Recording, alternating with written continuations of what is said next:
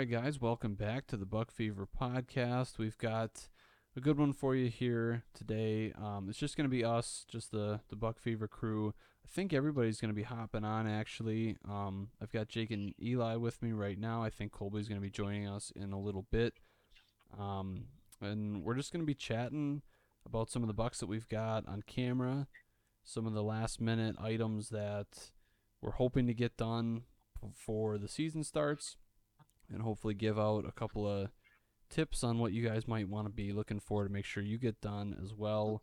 Um, so it'll just be a, a quick one, just us tonight, no guest. And then we've got a couple of guests lined up and, and some other fun stuff coming up here before the season starts. So um, I guess we'll kick things off with Eli. We've kind of got uh, a couple of pictures from you here before we got going on some pretty nice looking bucks and, and a couple ones that are pretty nice and maybe even passable. So if you want to chat a little bit about what you guys have going on for prospects this year. Yeah, we have uh,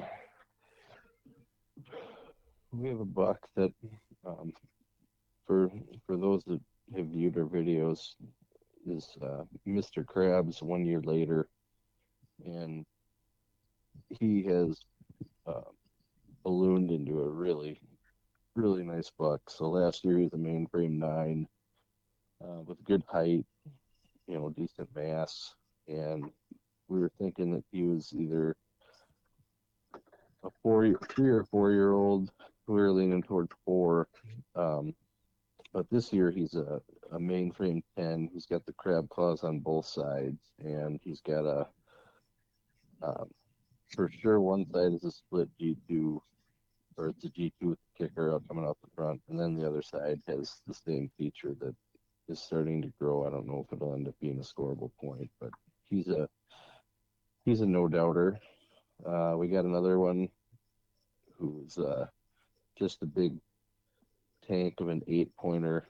Uh, he probably goes, we'll just conservatively say 20 wide, um, but he's got a lot of mass.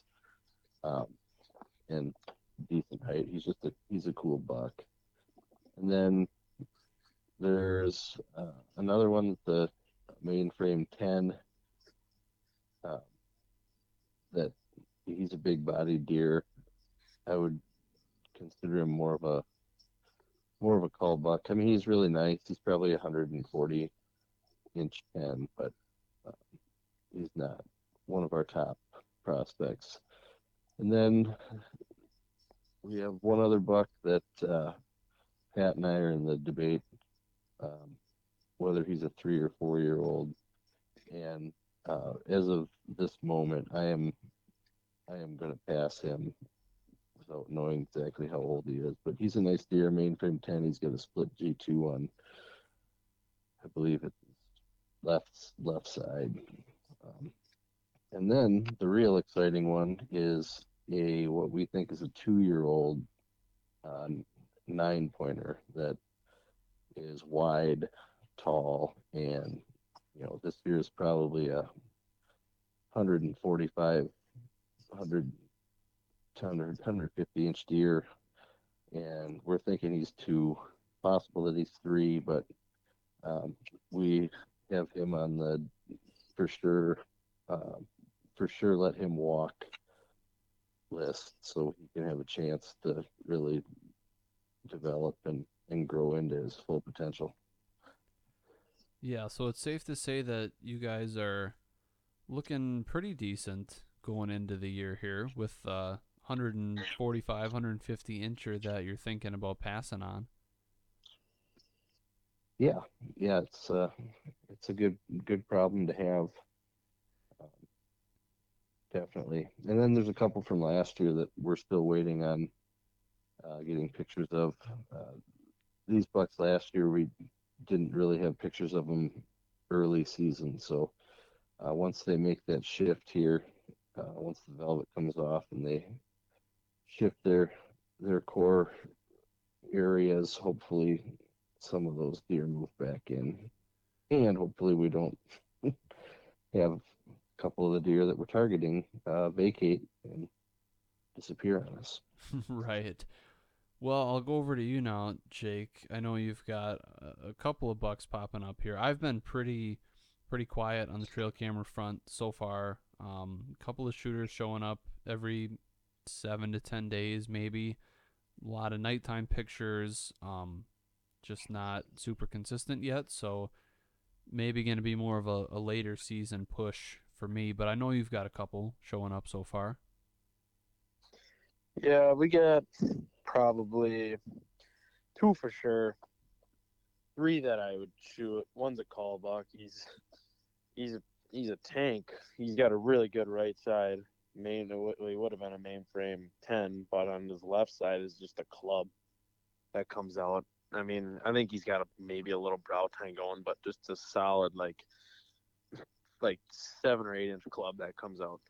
So I'm not really sure if he got if he's hurt or what happened, but I don't know. I sent these guys a picture and he's pretty big bodied. He's for sure a three and a half. He might even be might be a four and a half. So I'd probably shoot him if I saw him just because I don't know. I think he looks kind of cool, honestly. But then we got a a pretty a mainframe ten that is got some similar characteristics to the buck my dad shot that we call the ET.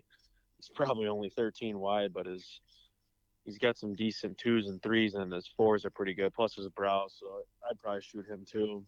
And then that other the other one is uh, one we call Junkie. I don't know if it's him from like when he was a year and a half, but he's got like he's got like five points down by his brow tines. He's just coming out all over the place, and his his horns are kind of goofy the way they go, and they're crooked. So, but he's a mainframe ten with all that junk. He's probably got 13 scoreable points. Um, he's pretty decent. I'd probably shoot him for sure. And then we got a wide ten that's I'm pretty sure he's got the same genetics of all of the freak and the freak juniors that I've had the last few years. So I, I don't know. I don't know if I'd shoot him right away or if I'd shoot him at all, but he's on the watch list. We had another cool one show up that I sent you guys a picture of. That's he's like tall and just wide open, but he's he's in eight. I don't know. I'd probably pass on him, but he's cool looking. We had him early in the year and then he came back like I it's been a month and a half probably since I had a picture of him. So he's cool, but there's there's one or two for sure that I'd be happy to take. Yeah, you've got some prospects for now, but you guys always tend to have nice ones showing up throughout the season too, and especially once you get into like mid to late October and then get into some of the pre-rut and the rut, you're gonna have plenty of shooters showing up. Right. And that one cullbuck is a shame because he's like he's got like a 65 inch right side. Yeah. And then it, it, the first picture we had of him, we couldn't tell what he was. And then my dad right away said, "Is he missing a side?" And he was like way off in the distance, and I was like, "I don't think so." And then like later that night, he came back through, and yeah, he's missing a whole side. I mean, just a club, but he probably would have been like 18, 17 wide, and mainframe 10 his brow tine is almost like six inches already on his left side or his right side so it sucks but yeah i mean with that other side developing in a similar fashion you're looking at a 140 something deer probably right. so that sucks but it, it's like you said it's still a, a, mature buck and would be a cool one to shoot so i'm i'm right. definitely looking forward to it you guys have a lot of promising pictures starting to show up yeah, we had one like that last year, Jake. Um, called him Hooch, and that's actually that that buck where I said that he's a five or six year old that just doesn't have a great rack. Um, last year he just had like a club kind of thing on the one side, but just a huge body deer. Um, but you know they don't all they don't all grow, you know, 170 inch um, antlers on them. Right. I'm surprised he grew another side to him. So maybe I maybe I won't. I'll hold off or see what see what he looks like. I haven't had a picture of him in like a week or two, so we'll yeah. see what his side's looking like. Right, for sure. Well, it looks like Colby might be ready to go here now, so I'll bring him into this thing and we'll have the whole gang together. I know we've got uh, little get together planned at, at Colby's place coming up here. So I know he's been busy little beaver. Colby, Hey, what's up? hey, you are on the Buck Fever podcast. All right. it's just What's going on, boys? oh, it's just me right now. I gotta merge us here quick, and then we're back. Looking at those at that other one and all your other bucks, that he's probably too, which is awesome. Okay, we're Yeah. back. There's Jake and Eli. Colby, you're still with us? What's up, fellas? What's up, Kobe? We've just been chatting about uh, some of the bucks that we've got on camera. Saw some of the ones that you're gonna be passing on, which kind of breaks my heart a little bit, but at the same time, totally understand it. You got a bunch of good prospects out there. Yeah, for sure. There's uh I'm sure you guys have talked about it, but there's a really big nine point that is, you know, three three at the most, could even be two. He's definitely a small body and a huge framed buck. Uh, but I think he's getting the pass because he could be something really special. Yeah, we we covered it a little bit, and I know you and I talked about it previously, but yeah, it's something that you know when you have private land access like that, it's decisions like that that you have to make. Sometimes you got to pass on really good deer so that they can turn into absolute mega giants someday. Yeah, it's just one of those you kind of hope you don't even see so that it doesn't even like make you have to make a decision. Yep, exactly. Well, if Yeah, if I he see him coming, I'm not even gonna pick up my bow. well, if he travels like 30 minutes north, I am gonna annihilate him, just so you know. As you should. That happened uh, a couple years back though. We had a, a very similar body type deer, a deer we called the Perfect Ten. He was, oh man, he was all a 140 plus, uh, just a perfect symmetrical 10 point rack and just a tiny body. Like if you'd cover up his rack, he looked like a not even a medium sized doe. And I had him at 15 yards for like a half hour. Um, and I never, never even picked up the bow, but that was, uh, that was a tough one, I guess. Uh, especially because Yeah, I don't I- think he didn't make it through that year either. I don't think. I think he got uh, No. killed or killed by another hunter or, or killed in a buck think- fight. or Something I think, yeah, I think he's the one that got killed in that that buck fight. One of the neighbors found him dead, and he was gored. really? Yep. Something you don't hear about every day. No, I I've never seen it. Hmm. Yep. Well, we kind of went over a lot of the the bucks that we've got prospects on now. Jake kind of shared some of his, and um, I, I've got a couple that are not necessarily consistent enough to consider major players yet, but we'll see how the season shakes out. But um, I know Eli had said before we got going there that you guys are pretty much wrapped up for the year as far as preparations goes. Maybe maybe one more minor little trip there. Um, do you guys know of anything that any last minute items that you're trying to check off before the season rolls around here? Yeah, it'll it'll just be. Um, I'll run down over Labor Day weekend and um, take a drive and check water tanks and make sure that those are, you know, full or or most mostly full. And if not, I'll I'll top them off. Um, but other than that, I think we're good to go. Minus a couple of stands that we need to get like bow ropes in or um, we didn't have the right bow hanger with when we were when we were setting them up. So other than that, we are ready to let her rip. Sure. And the food plots that you guys have look amazing right now. What what's the secret there? Yeah, I don't know. Good, uh, good seed to soil contact, maybe, uh, and some timely rains actually afterwards. Uh, I know it's been pretty much a, a drought summer, but we have gotten a couple timely rainfalls since that seed hit the dirt. Um, Yep. And I think it's just the type of seed. It's uh, kind of some some different uh, what's in there like winter rye, some peas, um, Yeah. some old, some, some fast growing, quick establishing stuff that, uh, and there's some brassicas in there too. But that soil is also uh, pretty good as well. Um, but yeah, it's pleasantly growing extremely well so far. So yeah. Actually, the the day that the day that I planted it, I was out there tilling it up in a thunderstorm.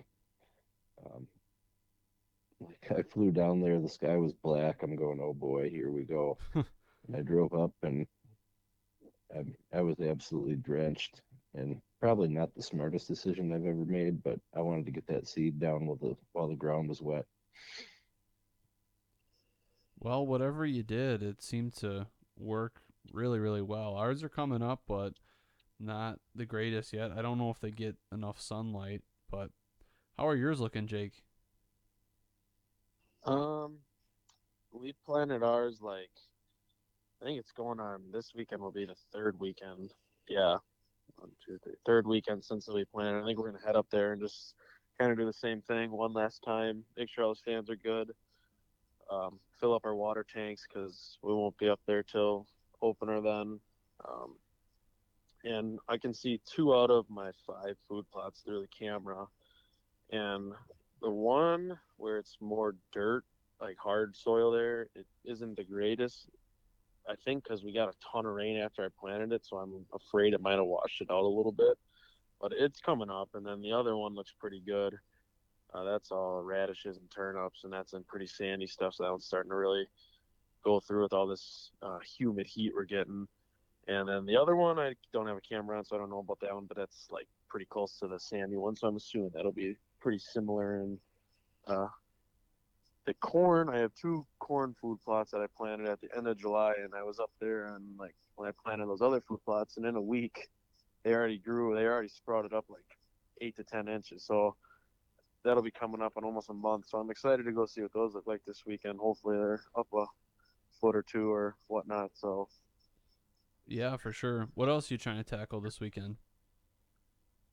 Um, I'll probably do a little scouting. I, I kind of want to stay up there on Saturday night and drive around, see what we got. I mean, more so around on the other, around us. Uh, I was up there a couple weekends ago driving around on a Friday night. When we got all those crazy storms, I was like racing home through it, which was crazy because I thought the truck was gonna go off the road or trees were gonna. There, it was bad, but yeah. I that one field that you and me and Gabby drove by that in like March when we, there was like 150 deer in it. Yep.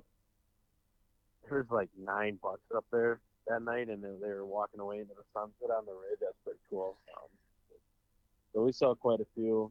Do a little more of that. Like I said, double check the all the the tree stands are ready to go. I got three cameras up there that are cell cam, so I'll change those out. Uh, but after that, then we'll be out of there. Like I said, try and stay out for the last three weeks before opener and three or four, whatever it is. And we haven't been up there much in August. I planted once and that was it. So I've been letting her, letting her lay, or letting her be pretty quiet up there. So Yeah. No, I hear you. Yeah, I think we're gonna be heading up um, this Sunday again. We still got a bunch of stuff to get done. We've got a stand that's like half hung to where I just couldn't get it fully hung up there um, with the equipment that I had at my disposal the last time we were there. And I think we're gonna fertilize some of our plots again, top dress our peas and oats with some winter rye and we got a bunch of shooting lanes to cut down. It's a lot of stuff to do, and I'd be a little bit more nervous about it in terms of like scaring deer away if we had a bunch more consistency coming from them. Um, but I mean, we have does and fawns. We'll get a picture sent every 10 minutes of does and fawns running around on one of our cameras, but these bucks are so sporadic that I'm not too concerned about making all that racket up there and we've still got it, it'll be a solid three weeks before the season starts that we won't be touching it um is that kind of like the rule of thumb that that you would be going with jake of like three weeks is kind of the last time you want to be up there Um, I mean, I wouldn't say it's a rule of thumb, but that's kind of what we kind of go by. But like I said, I don't know. I haven't told you this, but when I was up there the other couple weekends ago, I was driving on the four wheeler and I drove within 30 yards of a doe and three fawns out in the bean field, and they didn't even move. didn't didn't even care that I was there. They had no care in the world. So, but if I was walking, they would have freaked out and ran. So I think as long as you're on the four wheeler, it's really not that big of a deal. Like if we're changing waters, we I don't even get off four wheeler, so I'm not spreading scent. Uh, the noise they're used to that noise of the four wheeler, so it doesn't really bother them. At least that's what we've seen. Like we've had deer where we drive by and they're in the woods and we're on the edge of the field and they don't even move, you know. So I think as long as you're not, you know, trouncing around like crazy, but three weeks that'll give you plenty of time to even if you do go in there and tear some stuff up on uh, the Sunday, that that's plenty of time for it to settle back down. Right. Eli, do you got any thoughts on that? How how long you might want to give it before opening day? Yeah, I mean, I think that's pretty much par for the course for what we're doing. Um, you know, my my trip is going to be on a four wheeler and I or the, the Ranger, and I'll be able to you know, see where water levels are at without even getting off. So if they're if they're decent, then I won't even bother getting off. There's a couple cameras that aren't cell cams that I'll probably pull cards and swap the cards out, but um, you know that's that's pretty much it. Just stay out of there as much as you want to be out there and doing stuff. Best thing you can do is leave it alone Right. at this point. Have you guys noticed a similar thing as Jake? Like if you're on the four wheeler, they don't really seem to mind as much. Um, I think I think it has an impact on them still, um, but not as much. And it depends on where you're at with the with the four wheeler. So if you're just out around the edge, I think you know that there's ag land everywhere, so they're pretty used to you know farmer running out on a four wheeler or something along those lines. I it, I I have noticed um, on nights where I get a text message from the landowner saying he went on a he went out on a ranger ride with his wife. Um, that you know deer movement has been impacted. We don't have as many daylight pictures, um, but I think it just probably keeps them keeps them laying down a little bit longer. Right. That thing's so loud though that I mean, as soon as you're out of the area, they they know you're gone. Yeah, for sure. Interesting. Well, Colby, I know that uh, this past weekend looked like you uh, did a little bit of uh, practice shooting out there. You got into some 3D target shoots. You want to go over that a little bit? Yeah, I've been shooting my bow pretty regularly um, over the last, I don't know, probably month. At least when I've been home, we've been gone on some family vacations and camping and stuff. But when I'm home, I basically have been shooting just about every night that I can, and um, actually have like knock on wood, seem to have made some really nice progress breaking out of my target panic that I've been dealing with for the last, you know, year or two or whatever. Um, for anyone that doesn't really understand what target panic is, it's like not being able to hold your pin like on uh, on exactly where you want to put it. Um, a lot of times my pin will hover like down below it, and I just like can't physically or could not physically like put the pin up on the target um, and hold it there let it float. You know, a lot of times they say you should be able to let it float back and forth, um, and then you just squeeze, squeeze, squeeze, squeeze the trigger. Um, and I just could not get the pin to to go up on the target. It would hover below, and then I would, you know, quick raise it up to it, and as soon as it hit the target, then you punch the trigger. Like that's classic target panic. Um, but I got some advice from my one of my neighbor friends, my good buddy, and he talked about blank bale shooting, so bringing the the target up to three three yards, five yards away, you know, closing your eyes and just focusing on the shot. Um, and I was mixing that into a lot of sequences of shooting, or or just some nights just plain just that's all I did. Um, but really, what I think helped me is another drill that he told me about was just start shooting that target at like literally three yards, five yards, seven yards. Um, because at that such close distance, it's like impossible not to have your pin on like the bullseye. Like Right. it was so easy, it was so easy for me to keep it on the bullseye because it's so close. Um, so then I just kept building confidence, and again, I just so many nights that's all I shot was like I'd shoot 50 arrows at five yards, which seems ridiculous, but I would hold the pin there on the target, and I'd be able to hold it, and it would just keep building that confidence. Like, okay, I can hold the pin on the bullseye, and I can let it float. Um, and then I just kind of kept backing it up, and I'm out to I'm out to very comfortably shooting pretty good groups again out to 35 yards. And then this last weekend, I got into uh, I love shooting 3D archery, um, especially the summer shoots. I, I shoot a 3D winter league, which is awesome and a ton of fun. But the summer shoots are great because they usually take you through a wooded course and you're hiking, walking around, and get to go to you know usually 25 to 30 targets. Um, this one happened to be one where you they didn't tell you the distance and you also couldn't use a rangefinder. So it's super realistic. You had to judge the distance at every target. I shot one of like the best rounds i've shot in the last like five years. So uh, that was a huge confidence boost. Um, things are going well and just going to continue to keep up the regimen with shooting and, and keeping the confidence uh, up high heading into heading into the season Yeah, that's good to hear. And I bet that felt pretty great to shoot a good round like that. But it kind of reminds me of the conversation we had with Rich Wooten uh, a couple weeks ago. Um, you know, and, and some of the instruction that he had given on overcoming target panic and some of those things. And I know I kind of ran ran by him what I had done a couple years ago when I was going through a similar thing. And I don't know if he really seemed to think that um, it was a tried and true method of, of mine, but it certainly worked. I, I just went back to shooting my old bow at a super low poundage.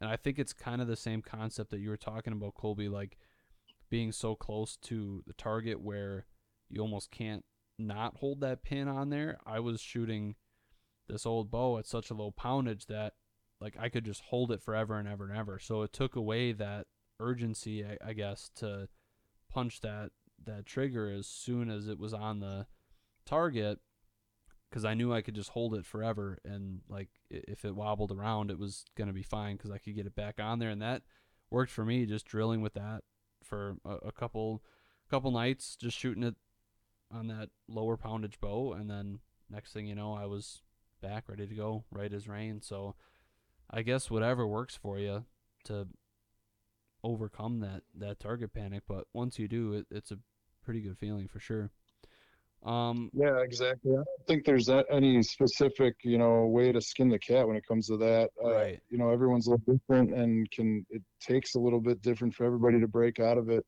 Some guys can snap out of it really quick. Some guys it takes years. Um, like I said, I've been dealing with it for at least over a year, if not two years. And hell, Eli probably would say, yeah, I've been dealing with it forever when it comes to the gun, but because I've certainly had enough misses with the gun. But um, maybe that's just buck fever. But Hmm. That's confirmed.